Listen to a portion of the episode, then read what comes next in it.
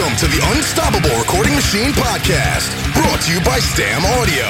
Stam Audio creates zero compromise recording gear that is light on the wallet. Only the best components are used, and each one goes through a rigorous testing process with one thing in mind getting the best sound possible. Go to stamaudio.com for more info.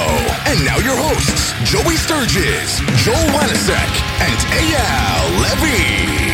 Hey everyone, welcome to the Unstoppable Recording Machine podcast. And today with us we have a very special guest, the man, Kevin Churko. How you doing? Pretty good, guys. How about you? Doing great, man. Thanks for coming on. Uh, as I was saying earlier, been big fans of your work and have hoped that you would come on at some point. We had your amazing son on, and that was great. And we're just hoping that at some point you would come. So thank you for being here. No and uh, I just have a question, something I've been wondering for a while because you do so many different things from helping with songwriting to mixing to producing to just engineering. What would you consider yourself like if you think of yourself in one way, or do you think of yourself as one thing primarily, like a musician first, or a mixer, or does it Right. not matter? You just do Kevin Churko. Well, that that's um, that's a tough question. I've actually never had that question been asked, so that's really cool. It's a good way to start. How do I think of myself? You know what? Honestly, I guess the big picture is I just think of myself as helping other artists successfully do whatever they want to do. And that includes if they need me to write, I write. If they need me to just mix, I mix. If they want me to produce, I'll do that. But I think my ultimate goal is just to really make great music with other people. And uh, this enables me not to go on the road. so, Oh, did you used to go on the road? oh yeah, I mean, I'm I'm that I'm that guy that started out. You know, I mean, honestly, I'm not going to bore you with the whole thing, but basically, my dad was a choir choir teacher at school, so you know this is starting off right. Um, and uh, you know, he he had a weekend band, and then us kids, you know, myself, my brother, and siblings, you know, uh, got old enough to start playing in his band, and so basically, he fired his guys in his band and hired us, and we began playing. And so by the time I was in ninth grade, I was pretty much officially on the road permanently. And we travel across Canada back and forth, and and um, you know that went on for quite a few few years. So how did you make the transition then into making actual records as opposed to, you know, being like a touring musician? Well, I think in my case, my brother and I always had, um, we were always recording. So no matter what band we were playing in, you know, in those days, it wasn't as easy as it is now. In those days, we had to save our money to buy a Tascam 2, 244, which I'm not sure if you guys would know, but that changed changed our lives in a certain sense. I mean, we were able to all of a sudden record just like the records we were listening to. And, you know, because we were in a band, we had the family band, we had microphones, mixing boards, all the instruments. So it would literally be that, you know, I would play the drum track into two channels and then we'd bounce, you know, like through the mixing board, of course, and then bounce all those, that stuff down uh, with a bass guitar onto um, a mono track, say. And then we'd, you know, just using four tracks, just keep bouncing back and forth until, until we had an actual song. So I think from the earliest of times, even before that, I remember being about nine or 10 and having a ghetto blaster on a chair with a SM50 SM58 into that speaker so I'd play back a track I just recorded on it.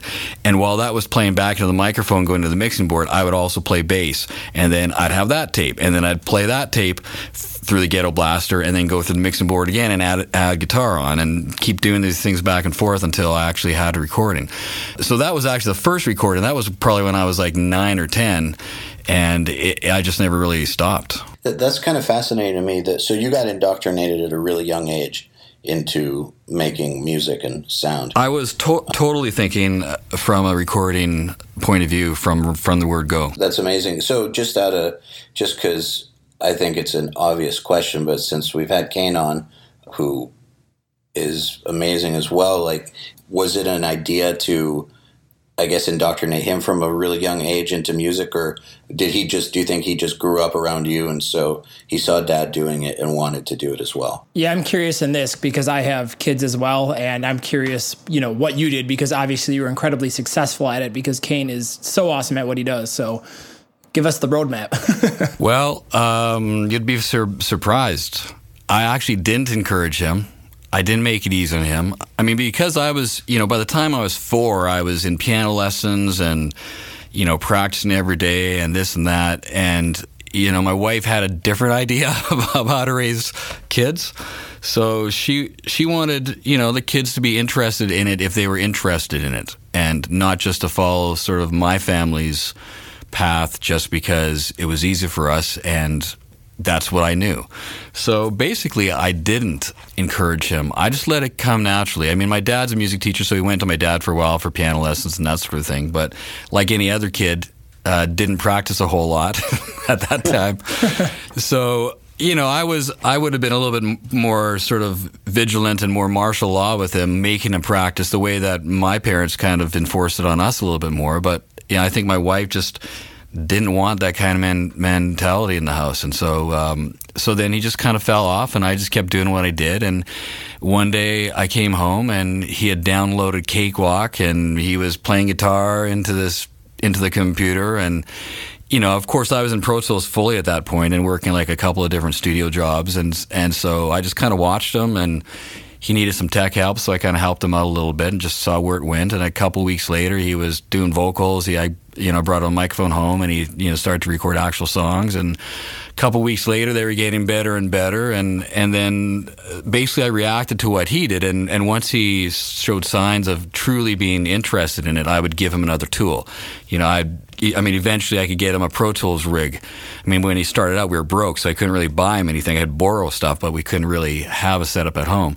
So little bit by little bit, he showed interest, and little bit by little bit, I, I kind of unlocked another door for him, and then eventually he became you know the Kane that you know. That's that's really really interesting. That's amazing. My uh, my dad is a symphony conductor, so he got me going on it really really young, and uh, I guess uh, having grown up around it like that, it's uh, it's really interesting to me how how it works in other fa- other musical families too. I would think that my early, you know, childhood was probably similar to yours. I think I think people in that classical field and in that sort of ed- educated musical world tend to probably be harder on their kids and tend to, oh yeah, you know, go by. I don't know. I mean, I don't know what it was down here, but in Canada they have what's called the Royal Conservatory of Music, and every one of us kids from the time we were four or five, it's like you know, it's like hockey dad, except it's music dad, and he's you know he's not taking us to the rink every every day and forcing us to skate, but you know we got the grand piano and we each one of us had a secondary instrument, and probably like yourself, yep. you know it's work work work work work, and then we have band practice day, and then we have vocal practice day and harmony practice day, and it's it, you know I, I mean I guess I was kind of the Wayne Gretzky of music in a sense that I had that dad that was fully committed, but at the same time you know, I mean, he, wasn't Michael Jackson dad. He wasn't Joe Jackson beat me or anything like that. I mean, really, us kids just really grasped it and loved it, and just eventually, you know, we just took off on our own more so than waiting for him to instruct us. Then we were teens, and then we had the bands and at the house, and you know, so it, it was really for us, for most of us kids, a great, great life. Well, I mean, I actually wanted to do it. That's the thing. It wasn't. I wasn't being forced I just saw what he was doing and wanted to emulate it, even when I was like three years old. But it was it wasn't like you know living in a military family or anything like that. But it was okay, more cool. just like an more just like an example to follow or something like that. Um, so yeah, that's right. It's just fascinating to me how that works. Sounds pretty similar. Um, I think as as as parents, that's that's all we can mostly do is just you know be the example. You you don't want your kids to smoke, don't smoke. You don't want them to drink, don't drink. You want them to be interested in stuff. You should be interested in stuff. And even if they're interested in different stuff, I think that they'll they probably pick up a lot more than we would think. You know? Yeah, very interesting. Like I said, because I have a couple of kids under the age of five, I often wonder, you know, how hard should I push him? Should I push him at all? You know, I'm not quite sure. But my wife is definitely like, I don't want your kids doing music when they grow. so it's uh, pretty pretty fascinating. We'll see what happens, right? I think that the wife yang for your yin is probably important. I mean, more ways than one. But, yeah, she but, keeps me in line. yeah, I, th- I think all of us creative types, you know, I mean, I like to think that in my relationship, my job is to dream and to be bigger than life, and my wife's job is to tell me that's not possible, or to tell me the repercussions of failing, or the repercussions of doing, you know, of not having that that happen. So, I think that you do, I think that's why there's husband and wife or husband and husband, whatever it is. I mean, you know, two people, let's say, in as parents or two people in a relationship that I think it's good to have a little bit of pushback on, on your pull in more ways than one. Again. Definitely. I see we married the same woman. well, aside from parenting, do you think that an influence like that has been helpful in your life and career as a whole, like having someone to ground you? Yeah, yeah, I'd, I'd, I'd have to say so. I mean, you know, again, I, I was raised in a pretty, you know, decent family. So, I mean, that probably hurt me artistically because I didn't have the drama in my life that so many of the people I work with have. But I, I, think certainly in my personal life, so you have to understand we were teenage parents, and so you know we had a lot of struggle from the top. And I think that having someone who's a little bit more, let's call it realistic, is I think a good balance for most of us who are creative and really on a you know i mean you have to be creative and you have to be over the top i think most of the time in this business in order to succeed in order to have an extra edge on some somebody else. You know as engineers if this is just an engineering interview i mean those guys should be as as well balanced as they possibly can and very concerned with almost science in a certain sense, a science of sound. But I think as creators, and you know, at the top of the the questions, I mean, you asked me, what do I consider myself? You know, it, it, it can be very difficult because you have to keep putting on a different hat and, and, your brain has to keep thinking a different way from where you're writing with the artist to where you're just recording that vocal and even recording the vocal. I mean, I like working alone a lot of the time with that artist, so I don't have necessarily, you know, a staff of engineers or assistants or anything kind of behind me checking on levels and doing this and that. So I got to have my, you know, scientific engineering hat on, but at the same time, really concentrate on the, the more important and bigger picture of, of what's actually being re- recorded. Do you think that uh, working with Mutt Lange helped enforce the scientific engineering side of things, or were you already thinking that way before you went in with him? Um, I think I'd be a moron to think it didn't affect me. I mean, it was huge. I mean, I, I kind of would put it like this. I worked for, you know, like I said, I probably got it start started like seriously recording by the time I was maybe 13, 14. And I worked for 25 years to be able to work for Mutt. And then my education started at that point. You know, it wasn't like I had every skill I needed to work for him, but I had a lot of skills, you know, and I was a drummer, which he really appreciated. You know, he's a big time time guy. So yeah, I would say I would definitely not be sitting in this chair that I'm sitting in now without him. You know, him or somebody. I mean, I, I was exceptionally lucky because he was my hero. How did you get hooked up with him? Uh, I, well, it's you know, it's a simple yet long story. So my brother Corey was in his wife's band. So he was one of those three fiddle players that you used to see, you know, traveling around the country. And oddly enough, I mean, I'll tell you the whole story. I mean, you guys can edit this down any way you want. so basically, you know, we're we're Canadian, so we were up in Canada, and Shania's label up in Canada was trying to find young fiddle players that looked kind of rock and roll but could still play. So they contacted my brother Corey, and he basically got the gig instantly. I mean, he went down there, and his first gig was like David Letterman or something. And so you're you're taking, you know, not quite boys from the farm because he was living in Vancouver at that that time, but you're you're taking people that aren't used to that kind of kind of success and stage show and you know really pull pull vaulted him up that ladder. But i mean they liked him so much that that they wanted me me to audition to play drums. So i went down there to to, to new york and by that time i was already already pretty much just studio guy. I hadn't been playing as much as i i did as a kid. But basically i failed thankfully i failed and i didn't get the gig and uh, but that worked out well because a bunch of years later, they were sitting around the table, and Mutt was looking for a new engineer, a new programmer, a new Pro Tools guy. So they knew that on my resume I had originally sent in, I had all my studio experience and stuff. And so basically, I think it was and I asked Corey, he said, "Doesn't your brother do, do do that?" And he said, "Yeah, you know, let me give you his number, kind of thing." N- not thinking that they would ever call me. Really, it's just a conversation at lunch, and then. Um, and, and, you know, he gave me the heads up, sent me me an email saying, you know, probably nothing's ever going to happen on this, but just in case, you know, I'm giving you the head heads up. And sure enough, about a couple weeks later, my called in the middle of the night, and it started with a phone call. He just called to chat and you know probably get a feel for for who I was, and. Um, these days, he'd be probably trying to check if I was a Donald Trump fan or not, and I'd be I'd not even be hired if I was. But um, but yeah, it just started with that, and then it started when he said, "Look, I'm, I might be looking for a guy, I might not be looking for a guy. I'm just giving you a shout and saying hi." And it started like that, and eventually he flew me over there for a couple of days, and you know, little bit by little bit. That's awesome. So that first time that uh, the first time that you went for it, and uh, you said that you failed in that pursuit, did uh, that get you down, or did it discourage you, or was it just like, okay, whatever, I'm just going to keep going anyways? Yeah, I was totally crushed. I mean, I thought that was my one shot. I mean, you're, you got to understand, we're sitting up in Saskatchewan, you know, Canada, and I'm doing like two jobs, flying from a little post studio to a music studio, doing everything I can just to pay the bills.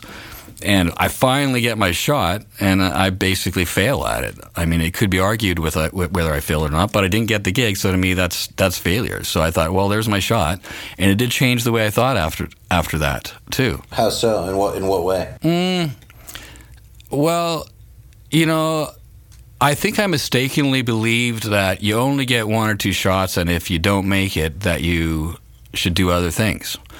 So I had a brother in law who was data programming for a company called SAP, which is like a database management kind of program for big companies and corporations like Coca Cola and those kinds of things.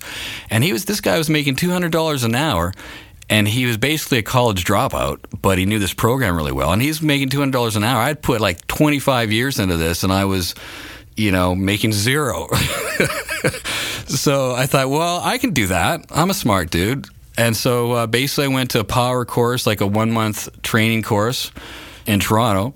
You know, that's my Canadian roots coming coming out, and I learned as much as I could. And then, you know, thinking that, you know what, fuck music, I'm done with this. I worked so hard. Yeah, it, it, was just, you know, really a struggle. So I said, just screw this. I mean, I got a family, I got to support them. I, I just can't keep on working for a dream. You know, and you have to understand that, you know, I'd be working like, you know, 16 hour days, not just going for eight hours or not being able to get gigs. I had gigs and I had work, but it was just always that struggle and not doing the level of work that I wanted to be working on or doing the level of bands I wanted to be working with. So I basically went to Toronto and did this Power SAP course. And ace through that because I mean, what we do as music programmers and mu- musicians is very math based, and you know, you really have to think that way that you know a programmer would would think, and and so I didn't really have any trouble grasping the program and and all that sort of thing, and and went really well.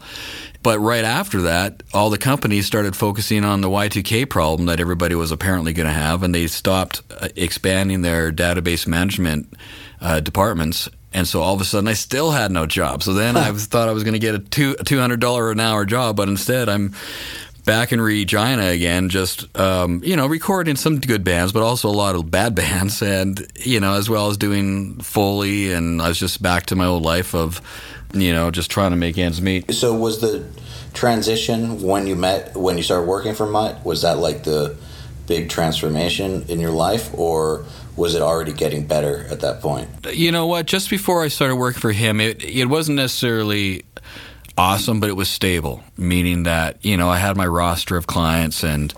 You know, like I said, I could float back and forth between a, a post studio and a um, music studio, and as well, I, I, was still playing. I mean, I got sort of a salary job playing drums for an for an artist there, and so I, you know, I had a pretty decent life. You know, own my own house, all that sort of thing. But really, when Mutt called me again and when I started going to Switzerland there to work, it really did expand myself in every way possible from personally to, of course, professionally. And just, I think getting out of Canada was, was important for, you know, for my education too. and for anybody's education, leaving their sort of home country, I think, is a wonderful way to realize there's more than one point of view out there. And it's a great way to learn to stimulate your mind, you know, whether it's just a language barrier or whether it's a cultural barrier. I mean, I think probably I grew a lot as a person looking back into the box instead of being in the box the entire time. Definitely. I can relate to that totally. So, was it like just getting thrown in the deep end? Basically when uh, you went to Switzerland? You know what? I mean, I was really ready for it. The reason why I went back, you know, the reason why I hired me is because the first time I went over there for my weekend, so let's call it, he just wanted me to come over and hang out for for a couple days. So I went there and I parachuted into the studio. They were having a sync problem that I had fixed a billion times, just syncing tape to the Pro Tools rig, and his guy couldn't get it happening. He wanted to sample accurate. And within 15 minutes, I fixed a problem he had been having for weeks. So I think technically at that time, I was really ready. And technically at that time, you know, I was a Pro Tools wizard. I mean, I'm far less a Pro Tools wizard now because I have so many things to worry about. But at that time, I mean, I knew almost everything there was to know about about that program because I had worked with it in so many ways and so extensively. So I think I was exactly what he needed to bridge the um, you know the analog to digital gap. So I was really ready for it, but at the same time, I mean, I had to learn a lot of stuff too. I mean, I remember I'd never worked with Logic, and he was using Logic for his for his MIDI a lot of the times. And so on the plane, I got that Logic manual, and I don't know if you remember some of those original Logic manuals, how thick. I mean, the Bible has nothing on that. I, I, mean, it it, it it was huge, and I had no hands on with it, so I'd never even been on a Logic system. But I'm on the plane for 12 hours or whatever it was. Not, I guess not 12 hours, but long enough to try to learn as much as I could. And the first thing I did is convert all his Logic sessions into Pro Tools sessions just so I could, you know, know a little bit more about the program and not be caught up on having to learn shortcuts and learn all the logic. At that time was a lot less user friendly, a lot more German like so, but yeah, I mean, I did. I had to go from. I mean, I was lucky because at the music studio I worked at back in Canada, the the guy Grant Hall, he was a gear fiend, and so he had he always tried to get one of everything, and he was always on the cutting edge of any gear and any, especially digital stuff, but even analog gear too. So I knew, you know, I had, and plus all the studios that I had recording as a band and all that kind of stuff. I I I had a pretty solid education all the way through. And so, but when I showed up there, Mutt really did have one of everything, and he may use want to use any one of those things at any given time. So definitely, I mean, I would go to the bathroom on a bathroom break, and I'd take a manual with me just to randomly read parts of that manual, just in case I learned something I didn't know, which I always did, of course. Just so that when he needed something done, I was ready for him. I mean, I was there to stay. I wasn't there to float in and you know work for a week and go home. I wanted to learn a lot, so. I knew I knew that if I gave him a lot and if I was very useful to him, he would keep me around a long time. Yeah, we always tell our listeners to read the manuals. That's like one of the first in one of our first episodes ever. We talked about that at length. I think Joey talked about reading the Ozone manual, and uh, we always tell our listeners that if you're wondering about how something works, rather than posting a question online, go read the manual, check it out for yourself um, there's a reason that the manufacturers write these, and most of the info you want yeah. is right there, and you'll give yourself such an edge over people because barely anyone ever reads the manuals. I would say that's one thing I always enforce my guys to to do because you just have a so much more thorough understanding of whatever you're working with. I mean, I agree with you, and in fact, now I mean. I mean, Kane's kind of the generation that's not a manual user, so I have to fight with Kane every now and then about asking me a question versus reading the manual. And I guess I'm to blame now too because I don't always have time to dig into it. So I will ask him questions if he knows, and he'll ask me questions of stuff I know. But the reality is, is I used to train a lot of guys, and I would show them stuff, and finally I realized, you know what? If these guys can't learn this shit on their own, then they shouldn't be working here. I mean, they should become making my life better instead of me just making their lives better. It's it's easy. It's never been easier these days to learn stuff to learn anything than now. I mean, even your program, your podcast, interviewing people. I mean, there's so many many um, resources, YouTube, you know, programs to learn stuff. I mean, it's it's literally you're able to learn everything you need to almost at home. And when I was coming up, I remember going to my first SSL room and I had to mix And I would literally, I went to the studio ahead of time and photograph or photocopied their manual. We didn't have the internet back then. And I would literally photograph 80 pages, the relevant mixing sections Jesus. of the SSL, so that I would know and I'd read up on all the stuff just so that I would know ahead of time, at least give myself a fighting start of what trim mode was, what, you know, how you could sidechain stuff, everything like that that I needed to know. I would, I just read the whole manual. So by the time I showed up, I knew stuff. And I didn't know everything, but at least I knew the key points. And then the assistant could fill me in on all the things that I didn't, didn't know. This is exactly why you worked with Mutt Lange. I think he kind of requires that level of uh, dedication and commitment to the craft. And it makes sense totally that you were there. Well, and the thing is that, that he's such a nice guy that he's never he's never mean to you.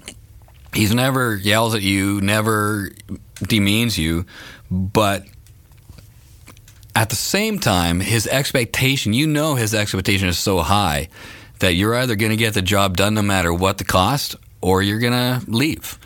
And I think he knows that. And so most people that get that shot with, with him, they rise to the challenge or they don't don't last. That makes me wonder now, like hearing like what you had to go through and that you train people or have trained people. I'm just getting your viewpoint a little. That makes me wonder. Like, so say you're hiring an assistant. What what are the requirements? Like, what do you expect to be just assumed? if you're going to be taking on an intern or an engineer or an assistant or just something like what do you think should be just an understood thing that this person is a badass at this, this, and this, and it shouldn't even come up. Honestly, I think that the first, the first key thing these days are computer skills and Pro Tool skills, and it's sad to say that, but so many of the things that I need are tech- technologically based fixes or someone to take that off my shoulders so I don't have to troubleshoot stuff, so I don't have to, you know, worry about what the problem is. So I think that if I'm hiring an assistant, the first and foremost thing, if they don't even have computer chops, then they're probably not my guy because that's almost something you get naturally. Everything else you have to try almost harder for. But if if you're not able to navigate around a Mac, or if you're not able to navigate within Pro Tools itself and understand a lot about that program, then you're almost wasting my time because the other stuff, the fun stuff, the setting up microphones, recording stuff, working with those kind of people. I mean, that's all fun, but it's it's easy to eat ice cream at the end of your meal. Maybe a hard, little bit harder to eat the vegetables at the start of your meal. So, so I, I, I need I need that guy who's eating a well balanced diet, so that um, you know, so that he has something to offer me. And I tell you know, I mean, it's a business in a sense. So I tell I tell all the new guys the same thing. I'm going to pay you according to how much value you're bringing me. And if you can do a lot of stuff I need to, done already, then awesome. I'm going to pay you a lot because you're making me money, you're, or at least you're making my life better. If I can go home two hours earlier because I know my guy's on it, that is valuable to my life. So that guy gets paid. For the guy that I got to sit down with and teach how to, how to time a drum track or shift regions around or you know dial certain things up if i got to sit down and train him he's costing me money and he's costing me time, which is even more valuable than money these days, is the amount of time I get to do other things outside of my studio. So, you know, but all these things, all these skills and talents that people have that are valuable to me, it basically all comes from having a good attitude and having some ambition in life and let's call it a sense of optimism and I think that gets you through the bad times is that you know you're hungry for it and you want to learn and you're excited by it. And that's a that's sort of a mentality that's easily found in people or easily not found. And I can probably after you know I mean I've been doing this a long time so I mean obviously I can have some guy in here and I can probably within a matter of minutes pick him apart pretty quick and realize what makes him tick even to the point of his childhood and I can, I can generally tell pretty fast if a guy's going to last or if he's going to have the skills or going to be able to develop those skills uh, of not just for working for me, but in this industry in general. And as you guys know, it's brutal. I mean, I don't want to, I'm not negative and I don't want to be negative for people starting, but I mean, if you, if you can't win the stamina test, you're going to fail. And it's really as simple as, as that. And, you know, if you don't want to work every hour of your day, at least for a good bunch of years, you're going to fail. If you can't put you know, going to the movies at the bottom of the list or taking gals or guys on dates, you're going to fail. I mean, it's just something that in order to rise to the top of this narrowing mountain, you you just have to uh, you really have to have extra juice that other people don't have. Ain't that the truth? Are you familiar with uh, Zakk Cervini? No, He uh, he's young, and uh, maybe what we we've had him on here. He's what twenty one, I believe. Yeah, young kid, definitely. Yeah, and uh, like he's just engineered on like the latest Blink One Eighty Two, and he, he's been working. He's been working on some really really big stuff, and He's Feldmann's assistant. Yes, he's a, he's Feldmann's engineer basically, and he got the gig at a super young age. And one of the things that he talked about getting that gig and uh, maintaining that gig is that he works like sixteen to eighteen hours a day, almost every single day, except for maybe one day off a week. And he's done that for years, and he loves it. He doesn't mind, and that's been one Yeah. of the secrets to getting you know doing A list records at the age of twenty one or twenty two has been his incredible stamina. Yeah, if if you're looking at this, if you if you have to think, oh, I don't want to go to work today, even if all you're doing is going to get coffees for people, if you have to think, I still don't want to go to work on almost any day, unless somebody's beating you up when you get there. If you have to think like that, this is not your career. It it really has to be something where you're excited to do whatever you can do in order to keep getting better and keep getting better gigs. The, the better gigs come with you being better. So work on yourself first, and those gigs will come. Funny how that works, right? Yep. Absolutely. So I wanted to change gears a little bit here, uh, if we don't mind. So, Kevin, how do you keep on top of the rapidly changing market? I feel like this is one of the hardest things to do, and I'll just speak from personal experience. When you work on, you know, recording artists or whatever for 14, 16 hours a day, the last thing you want to do is sit down, listen to the radio, and say, okay, this trend is emerging in this market. Okay, let's switch markets. This is coming in over here. I'm going to focus on that, etc. How do you do it? Wow, that's another great question. I mean, you can tell you guys are pros. That's a real difficult thing. I mean, to be, be honest. We just love talking about this stuff.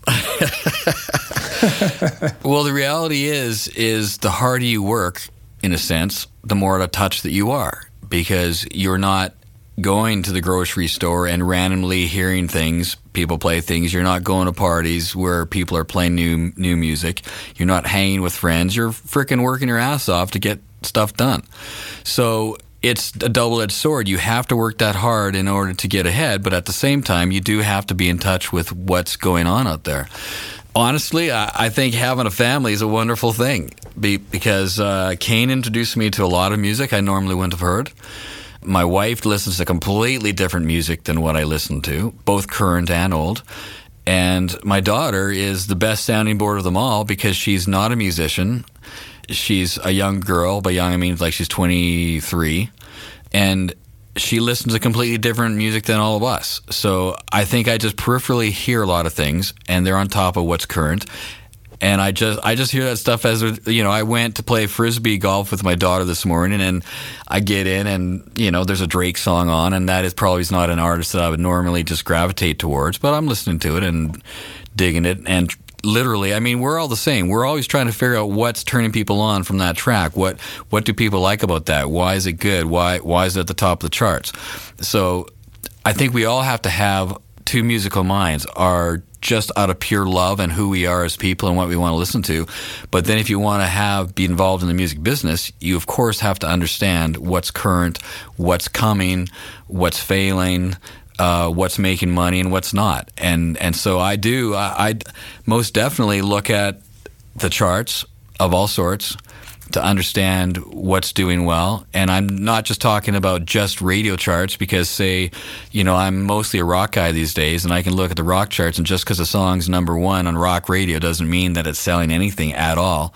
So to me, it's much more important to look at people who have careers and who are consistently working and consistently selling than just someone who has a single big song. So I guess to answer your question in a short way, I really listen to the people around me, and that's mostly my family and mostly my friends. And I'm lucky that they don't have the same interests as me and the same musical loves as me because I hear everything And I think it's important to listen to everything because that can be the difference between making yourself special. And in my case, I mean, I'm working with a lot of rock bands and a lot of heavy bands. And honestly, my even though I mean, a lot of my bands are, you know, heavy bands, but my job is not to make them heavy. My job is to make them more palatable for the average person who maybe wouldn't be a rock fan. I mean, I'm trying to bring people into the industry, not just satisfy its root core who's going to sell, who's not even going to buy enough product to give that artist a career. So it's because I listen to all these other things and because I am current with other music that I can maybe add some things to these bands and help them, you know, for, force them into, not force them, guide them into direction that is, you know, classic but still current at the same time. And it's a combination of people around you as well as consciously looking for it and consciously trying to see why are 21 pilots selling amazing numbers? Why do people love them? You know, why does Adele do as well as she she does? I, I mean, I'm not just thinking why is Metallica doing as well as they're doing. I'm I'm just looking at all music genres and all music people. So, like when you look at Adele, you study like what it is about her songs that inspire everybody. Yeah, just I mean, obviously at the root of it all, there's a there's a core there's core principles, and that's one thing that Mutt taught me as well. As a good song is a good song, and then the production and and the flavor of the month is just the clothes that you put on that that model. I mean, but all the bones, the bone structure and everything is all there for a good, you know, hooky song. They're basic principles. It doesn't matter if it's pop or country or rock. I mean, it, you know, so you can learn a lot by listening to any hit hit song and by anything that people are actively seeking out and and whether it's Call Me Maybe or or Iron Man. I mean, there's all principles that that apply across the board, and not just principles of music, but principle of marketing, direction, of strategy. I mean, let's call it whether to be on Spotify, not to be on Spotify. I mean, I, I, I think that as I'm getting older, I'm probably starting to become much more business focused on music. You know, because that's what I have to deal with a lot of times. And so I'm under, I'm trying to understand not only people better of their taste, but also the music industry themselves and the gatekeepers and what they're looking for. And, you know, if I could go back to being 21 again and playing in bands, I know exactly how to do it. So, do you advise your clients on business matters ever? Like, do you ever talk to them about business, or are you just soaking it in for your own sake so you know what's well, going on? I think there's different levels of bands that I work with in the sense that some bands obviously I've been doing for a long time. So say like yeah. Five Finger Death Punch, I'm going into my sixth record with them. I mean, obviously they live in my city. We're friends. We talk about a lot of those business things. So they don't necessarily need my advice, but they'll throw ideas against me, you know, or at, at me, and, and I'm just aware of what's going on in their in their business, and even bands like in this moment too. I mean, I've done four records with Chris and Maria, so we're great friends, and and plus I get to see into a lot of sort of bands' business life, let's call it, just by being in the studio with them year after year.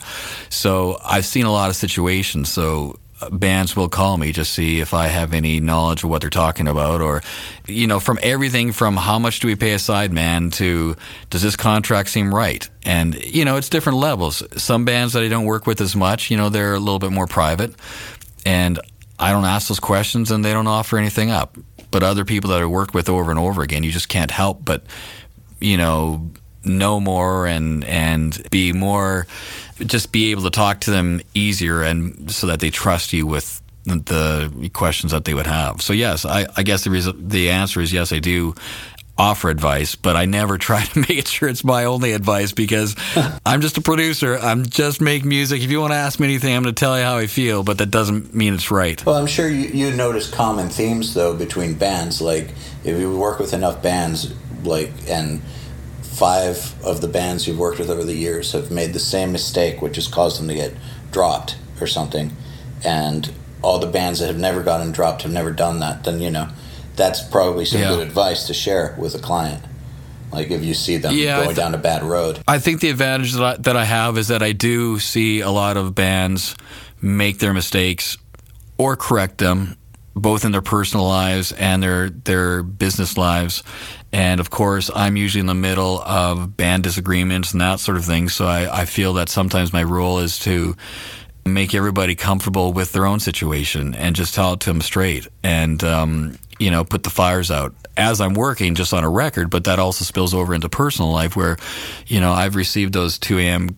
personal calls from people I've worked with in the past too that just need some help. Definitely. So, question for you, Kevin. A big thing that I always work with a lot of my artists on is, you know, what's going to be the next thing? For example, what's going to make this 2017 now, or, you know, what's going to make this very modern and current? What do you do in terms of like strategies and how do you game what do you think is going to be next? So, like when you sit down with a band and they come in and say you've done four records together and you say, okay, we've done this, we've done that. Are we going to double down on this and just go for a legacy vibe and just own it? Or are we going to bring this into the modern, you know, and update the brand? How do you, like, what strategies do you employ to try to keep yourself really current and always on the curve of what is coming in and going on. And I want to take that question a step further, actually, uh, to something a little specific. Like, for instance, in this moment, when I know they worked with you when they completely changed their sound. And uh, lots of times when a band completely changes their image and their sound, that's the end of the road for them.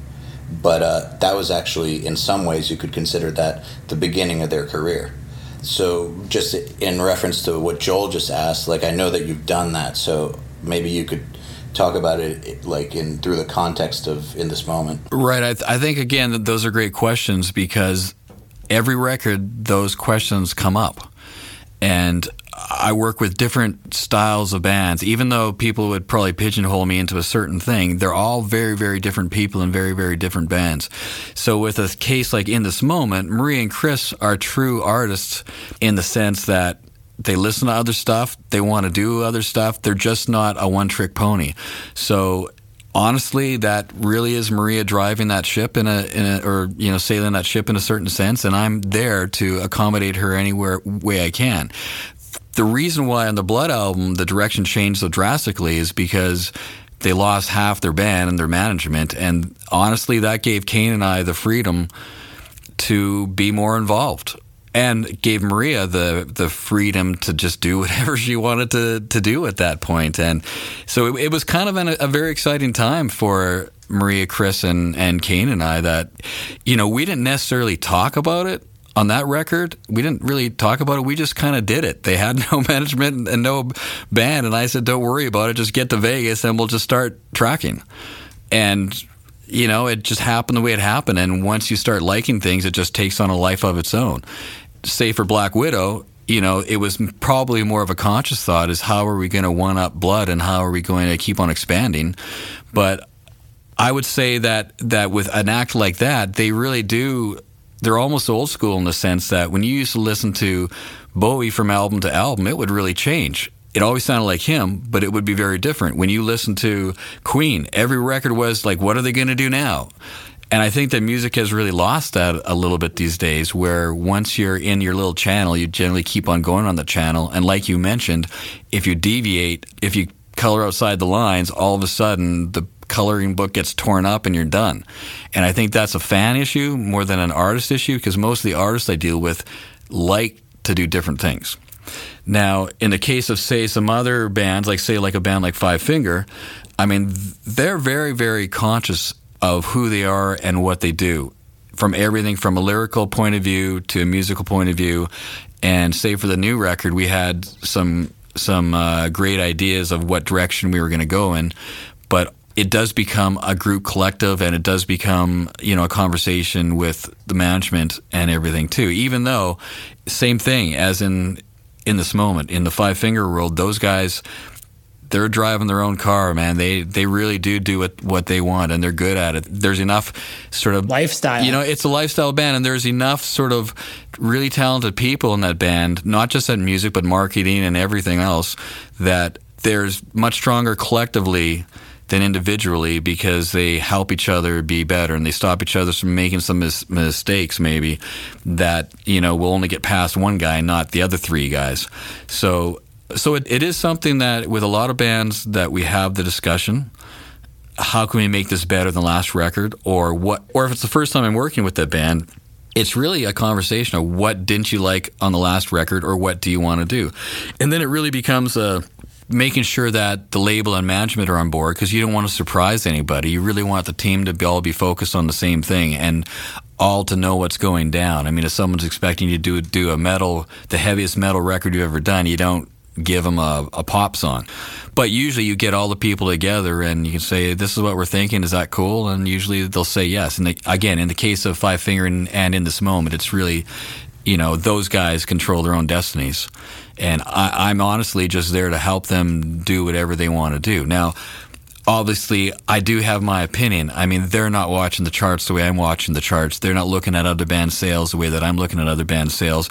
So I think that that I almost have my A&R hat on constantly and my record company hat on constantly because I want those bands to do well. I want those bands to sell more and more and to have a better live show and to be able to tour and because that a that keeps me in business, but just I care about those people that I, I just want them to enjoy their lives and be making money and playing music, not just playing music and you know dying a sad death financially. So so I so I do generally have something to contribute by way of and and, and it's not always a, a consciously spoken thing. It's like if they come to me and want the heaviest record they've ever had, I put that through my my brain filter and go, okay, so we definitely got to make sure these songs are aggressive, but I still want to make sure they end up with a couple of radio tracks, and I still want to make sure that each song has a hook, and I still want to, I still think about, well, if we incorporate a little bit of this sort of thing into it, it'll still make it a little bit more mainstream and bring in more people, yet won't alienate their base, and will make them feel good. And so ultimately, I think that as a producer, people come back to me again and again because they're satisfied in the end, they're happy with what they have. And I think that's because I really try to put their interests first, even if I disagree. You know, if they come to me and say we want to, you know, play all the all the guitar parts on marimbas now, I would still find a way to make that work. I put the marimba through an amp and put some distortion on it and put it through DF Excite at the end of the day. now we're talking. you know, and it would still be heavy um, and still be sellable. So, you know, I'm definitely thinking from more of a role than just a musical one. And I think that does do service to my bands because, you know, let's face it, we can all make music at home all, all, all we want and do exactly how, make it exactly how we want. But if you're looking to have a career, you have to, you know, be able to make money. And it's as simple as that. And if you don't make money, you can't pay people, you can't go on tour, you, you know, you just stop playing music and then nobody wants wants that. So Well, speaking of money, what do you think makes a song a hit in your opinion? It's very simple. You know, do people like it? I mean, if people like it or not like it. And honestly, I mean, my favorite songs are the hits that you're not ready for. The Bohemian Rhapsodies. I mean, could you have said that that was going to be a hit over and no, over again? Of course, no. That doesn't follow any of the rules no. at all. Even a song like like Under Pressure. I mean, anybody that's looking to write verse, chorus, verse, chorus are not using those as guidelines. So, you know, a lot of the classic bands that I would listen to from my youth, bands like Supertramp and and uh, you know I mentioned Queen and you know David Bowie and different people like that. I mean, it, it was a wonderful time in music. I think. Whereas uh, you know now it tends to get a little formulated, and I'm at fault in that too because I know you know if I get the song to be three minutes and twenty seconds, it's going to have a better shot to get played on radio than if it's five minutes and fifty seconds. So you know, you do have to take into account what you can and can't do. But honestly, if you have a, a six minute song, but you're interested in it all the way through, it's still going to be a hit. It's still going to be, you know, you can go to Hotel California and it's no matter how many verses there are, it's still going to be uh, be awesome. They found a way to make it work. Now, how do we get the radio program directors to put a six minute song on now in this market? That's the real question. yeah, you know, but but I think that let's say that Bohemian Rhapsody were to come out now, it would still get noticed just as much. And it might be tough at first, but eventually it's probably even more so now because now a song can have a life outside of radio. I mean, in a sense, radio is becoming less and less important. If even like say the sound of, of Silence, you know, a song that I recently did, I mean, that took on life way before radio played it. I mean, Disturbed did that video, and all of a sudden, people were passing that around instantly, and it was selling amazingly before radio even started playing it. So the good news is these days, you know, if you make something awesome, people will probably find it if all the pieces of the puzzle are there.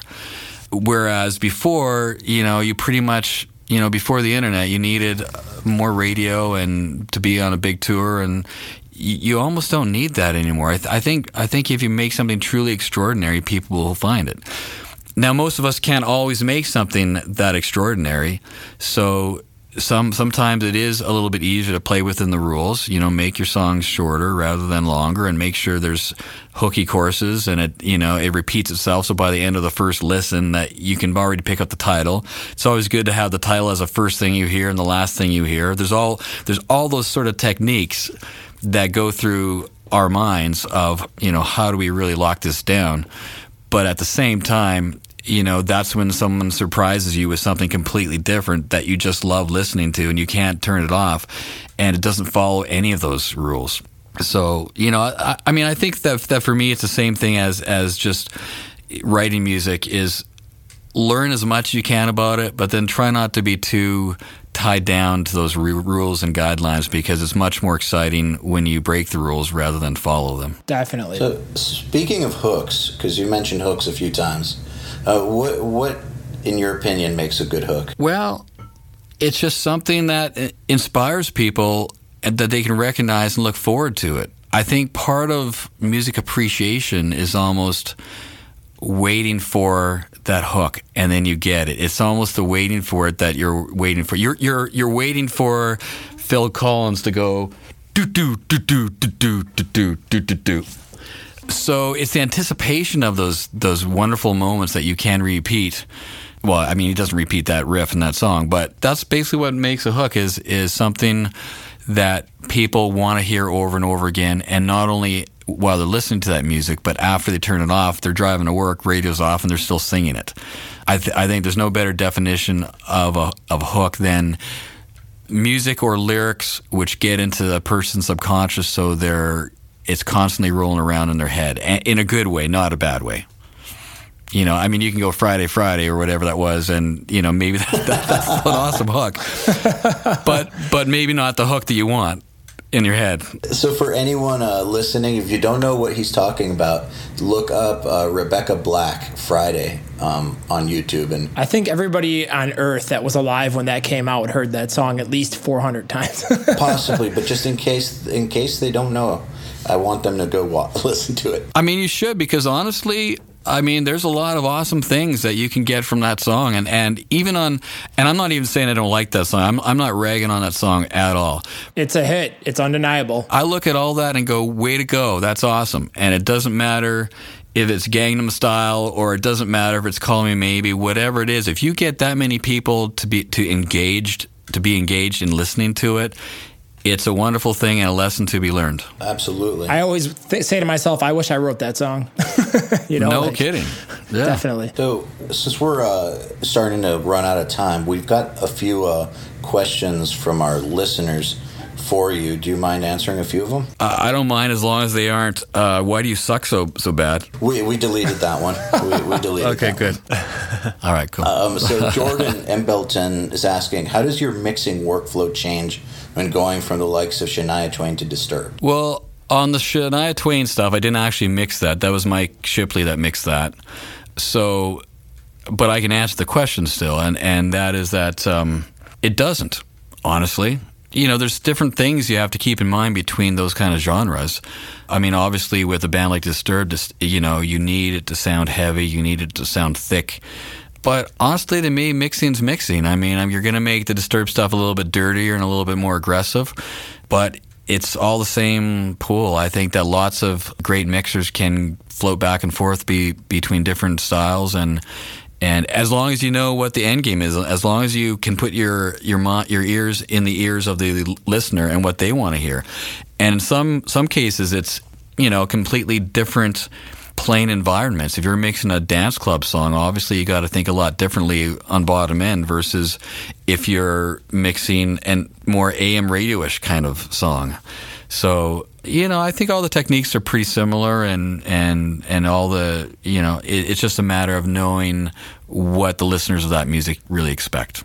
I'm not sure if that answered the question exactly the way that he wanted me to, but It does. I think it's a more of a how you think about it rather than routing Pro Tools differently. I guess. I think he was wondering if you like set your your your Pro Tools up completely different or something on a different style. Right, exactly. And with that in mind, the answer to that is no. I don't set it differently. I mean, I will use different techniques as needed, but you know, I mean, I kind of have a couple of mix templates for most music that I mix, unless it's completely different stuff, and it, it, it is mostly the same. It's like you know, it just looks like a mixing board, just typically, you know. There's there's Yeah. not a lot of changes going on from style to style. The, all the changes are more subjective changes like EQ and compression and all, all those and effects, those style of things, more than the signal signal routing. Yeah, makes sense. So uh, Chris Hart is asking, what's your favorite mic for overheads? Huh. Well, I've used I've used a lot of different overhead mics, but honestly, weirdly enough, I know it's not the the best or most expensive mic, but I kind of go back to AKG 451s. It may be because in my youth that was the first awesome overhead mic that I had. And even though now I have a lot more choices, I just like how aggressive they sound on on drums. Yeah. And you know, I- you, you know, again, I'm not the guy that thinks that just because something is more expensive, it has it's going to be better. It's like wine. I mean, the most expensive bottle isn't always the bottle you like. And I think particularly nowadays when like alt rock is more about style than it is necessarily about let's say um, sonic purity. So for me, the 451 just seemed to do the right thing for me, and whether it's because I'm used to it or not, I mean, I don't know. I just put up some cool ribbon mics up the other day, and I love those mics, but it just doesn't, you know, it's just too mellow of a microphone to kind of make drum sound sound rocking. Cool. Kier Lakos is asking, how do you go about developing a song to fit the artist's vision and profile? Well, most most of the time I'm writing with the artist, so usually they'll bring the seed, and then I'll just try to expand on that and make that better. So I'm not trying to, you know, fit a fit a square in a round hole. Other times when like it's a writing session, I mean, obviously I get on the phone with them ahead of time and just make sure that I know what they're looking for. And I'll listen to their catalog if I don't already know the act. I mean, I'll listen to the the catalog of what they've had, and then you know you can you can pretty much tell what they like, where they go with melodies, and how they do it.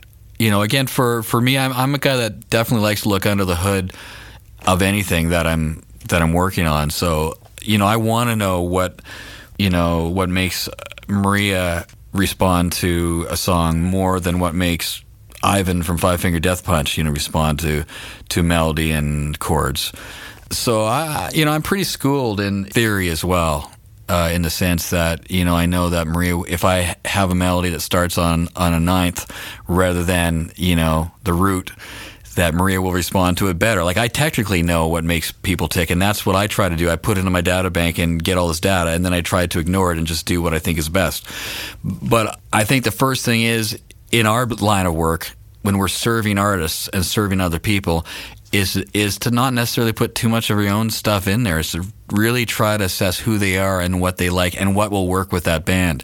And I may have a different idea of what will work with them rather than they have, but usually it's a combination of that and you compromise a little bit. And I've been lucky a couple times where I've gotten the artist to try a couple of things and that turns their head around. And I think that if you show them the success, if you can just get them to try some things they wouldn't normally try and they're happy with that result, you just get more and more power in a sense and more and more impact on that artist. And in some ways, you unlock Pandora's box, you know, with those people too. I mean, in a, in a good way, though not a bad way, in the, in the sense that that sometimes people just need a little bit of a nudge or a helping hand or directing them in a very very small way, and they respond to it and go crazy. Like, and you can again take the sound of silence of David, you know, I mean, all they did was say, "Why don't you try singing that an octave down?" And those are really, and he killed it and he nailed it, and he just responded to that and took it even further than I thought he would. So, you know, a, a lot of times it's just really just helping them maybe do things still within their nature, but not necessarily something they naturally do. So, speaking of theory, this is actually one of our questions, but you touched on it, and uh, I'm curious how important is theory to you? Well, I think theory for me and my style has been very important where because I like doing a lot of vocals, a lot of background vocals, and I like doing stuff like strings. I mean, if if I didn't know as much as I do about musical theory, I probably wouldn't have been able to do the sound of silence the way that we actually did it. And I love doing that. I really enjoy that process. On the other hand, theory for some people can, including myself, can become a liability too. And that's why I say you got to know as learn as much as you can, and then but then not focus on it or not depend on it.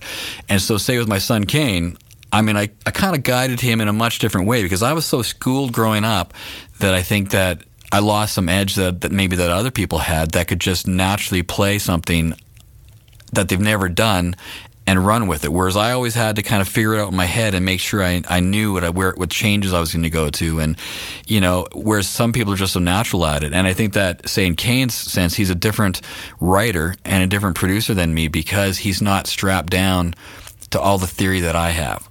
And, and that's why I like writing on guitar because I don't know as I don't I don't know I'm not as well versed on guitar as I am on piano or something like that. So to me, sometimes it's just random where my fingers end up, and it sounds good or it doesn't sound good.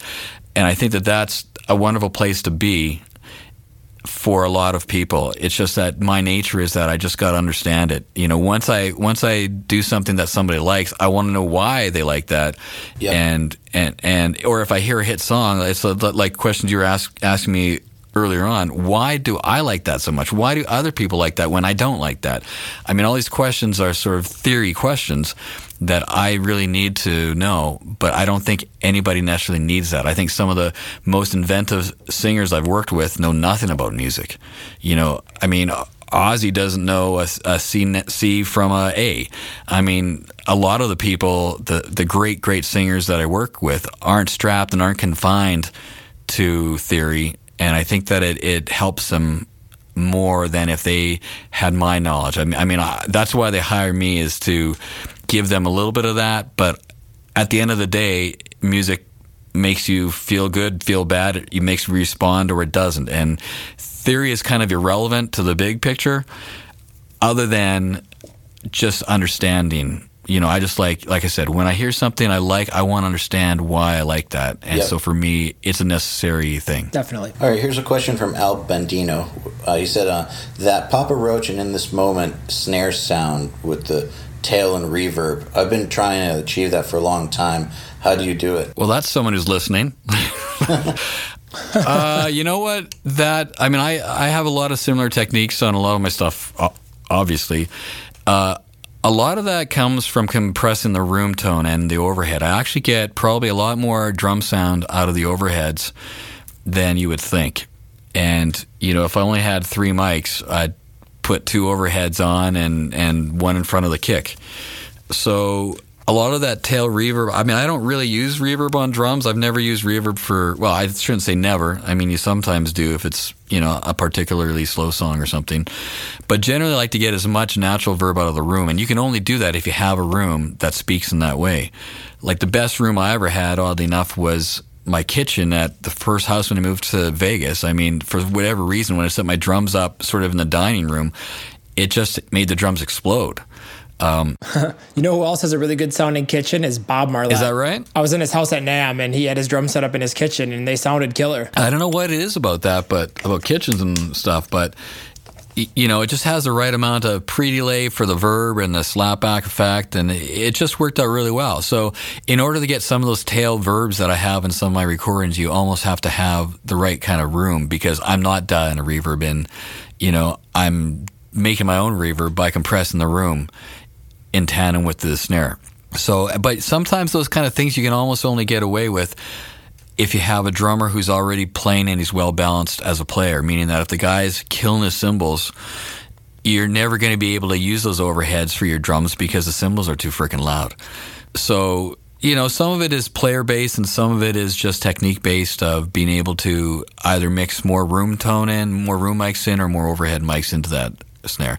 And in some cases, not playing cymbals really helps, or playing less cymbals or possibly recording them on a separate take, you know, in some cases may really help you compress the heck out of that room and get that reverb tail to kind of start poking through through a little bit more. The natural reverb tail, not not the uh, processed reverb. So, since we're already on the topic of uh, drums, uh, Christopher is asking, how do you go about processing your drums? They always sound really solid and powerful, yet totally clean. I find that a lot of mixers end up with a lot of mud. What steps do you take to avoid this? Well, I think honestly, some of it again comes from the player. You know, I remember one time I was back in my, my band days, I was playing in a club, and the Sandman came up to me and said, "Man, you it's so easy to make your drums sound good because you have such a great balance." And I, I didn't understand what he meant, but then I thought about it, and he explained it to me. No, your ride's not too loud, so where you're hitting your ride, it's not pinning the overhead mics back, and your snares and kick, you're hitting your kick loud enough so that it can come through in the in on the rooms. So half the battle is having a good player.